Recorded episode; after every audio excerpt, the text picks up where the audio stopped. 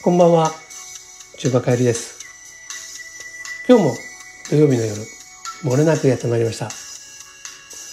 皆さんお元気ですか？だいぶ季節もですね、秋らしくなってきて、あの酷暑が終わり、いよいよ秋。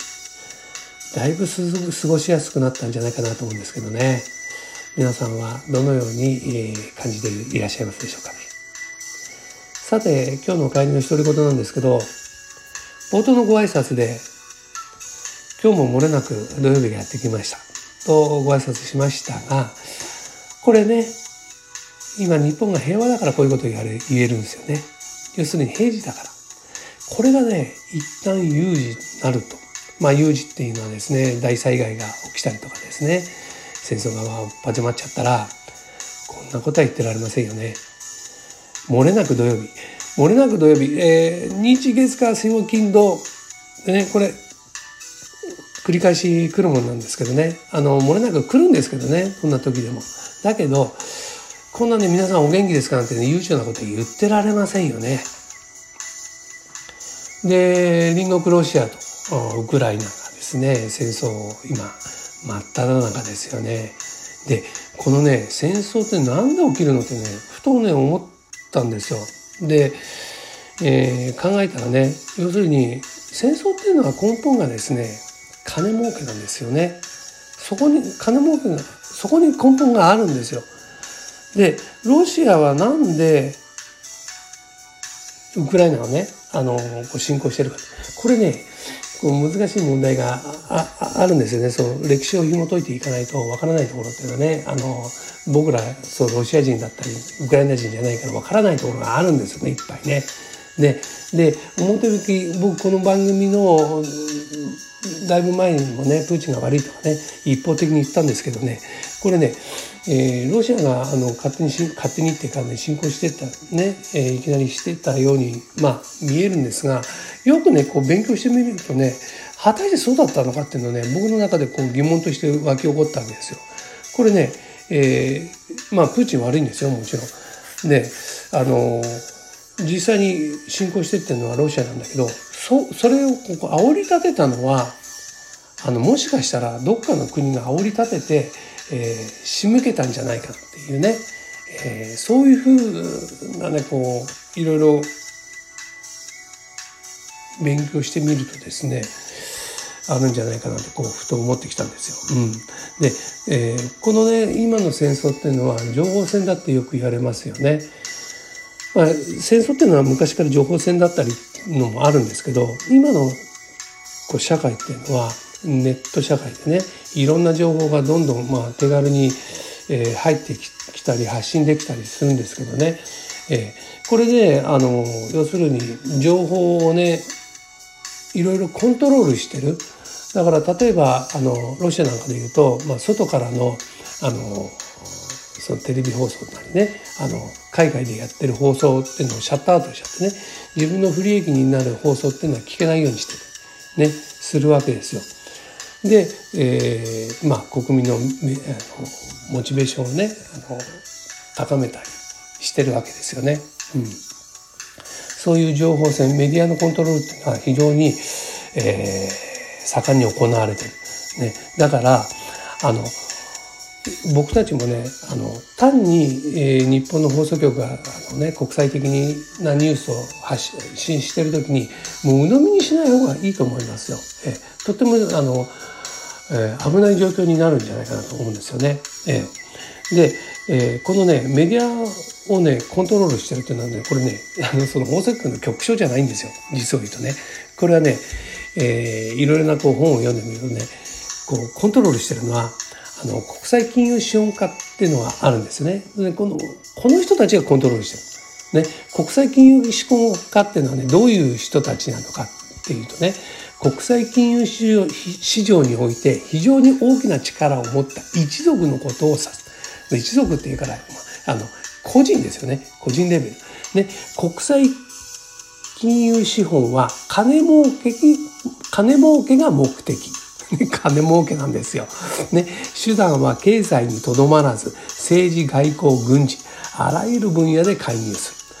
国際金融資本は世界を裏から支配コントロールしている財団組織である。ねえー、だから個人が集まってねそういう金持ちが集まって組織になっていろんなものをコントロールしてるんですよ。ね、恐ろしいんですよこのあの 国際金融資本家っていうのはねだからロあのプーチンのねバックにもこういう人たちがついてたわけですよ。うん、それがちょっと離れていってるみたいなんですけどね。で、えーと、このね経済政治外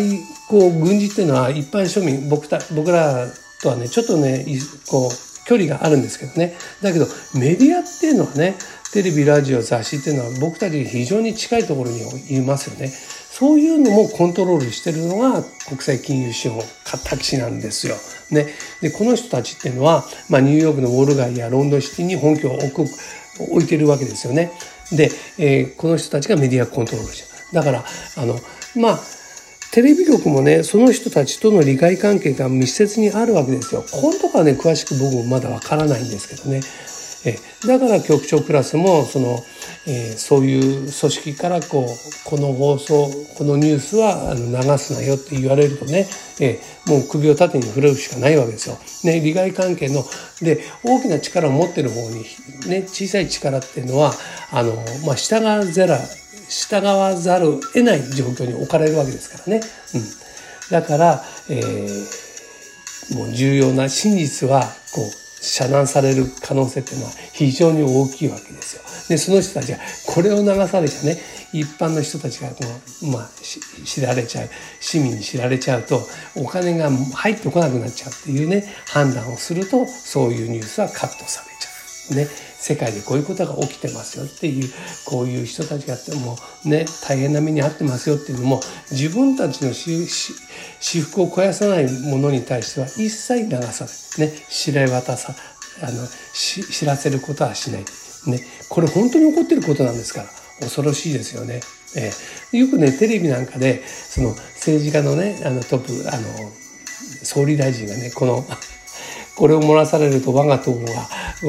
危機に陥るとかね、えー、それとか警察組織が破壊されちゃうとね。あの根底から翻されちゃう事件だっていうとね。あの、まあ、総理大臣なり警視総監なりが全部それをあのメディアのね、えー、に命令してそういうニュースを流すなんていうね。そういうよくテレビもあるじゃないですか。あれねあの何ですか。あのフィクションだって最後に出ますけどね。あのねある種ノンフィクションでねあの事実に基づいて作ったドラマですからね。本当。えー、メディアっていうのはね大切あの重要なところに置かれてるっていうところをね僕らそういうメディアを使ってるねこういう番組を流させてもらってるのもね、えー、頭に入れとかなきゃいけないなと思います。ね。でそういうメディアがあのコントロールするっていうところでね最近あのテレビやニュースをあのワイドショーやねニュースを匂わせてるあのジャニーズ問題っていうのがありますよね。これもねあのジャニー喜多川のあのやりたがり屋さんがね、えー、もう一番悪いんですけどねそうそういうこう知って知ってて、えー、知らせなかったっていうメディアがね非常にね題材、ね、お株を担ってますよ。えこれいけないよね。えーあそこではねやっぱしねジャニーズ北川が所有するジャニーズ事務所のタレントと、えー、メディアね、えー、テレビテレビ番組。テレビっていうのは視聴率が命ですから視聴率が高い番組に対してスポンサーがついてお金を殺すっていうこう縮図ですからね。だからジャニーズ人気の高いねジャニーズのタレントを番組に出したいっていう、ね、そうすればスポンサーがつくっていうところで、えージャニーさんを怒らせるとねジャニーがねあの俺の悪口言ったらねお前のところの番組には絶対うちのタレントは出さないって言われたらね困っちゃうから放送局はねあのその番組のプロデューサーなりは編成局長や局長に掛け合ってねあのまあ、言うこと聞いてくださいって言うお願いするわけですよ。そうするともう曲がもうあの商売ですからねそうなっちゃ困るってんでやっぱしこう利害関係を結んでいるこう力の大きい方には低い方はもう従わざるを得ないということで真実を明かさなかったね。でそれがね今になって放送局側は手のひらを返したように、えー、ジャニーズ事務所をね攻撃してるようにね僕はねあんたいけなかったよねって言ってるように見えるんですよね。でお前それはないんじゃないのってね僕は思っちゃうんですよね。ねだからメディア側も本当に真実っていうのをちゃんと知らしていかなきゃいけないってねそういう義務があるんですよメディアには。えお医者さんは人の命を救う義務があるね。金儲けじゃダメなんですよ。医者もメディアも、ね、医者に飛びしちゃったけど申し訳ございません。というところでですねあのあとねあのジュリー恵子さん。この人は本当にねかわいそうだと思う。ねあの大責任がもうあってた。2人がねもう死んじゃってね親族で残された恵子さんだけがもうお前お前らひどいとね、えー、攻撃されちゃって。ね、そ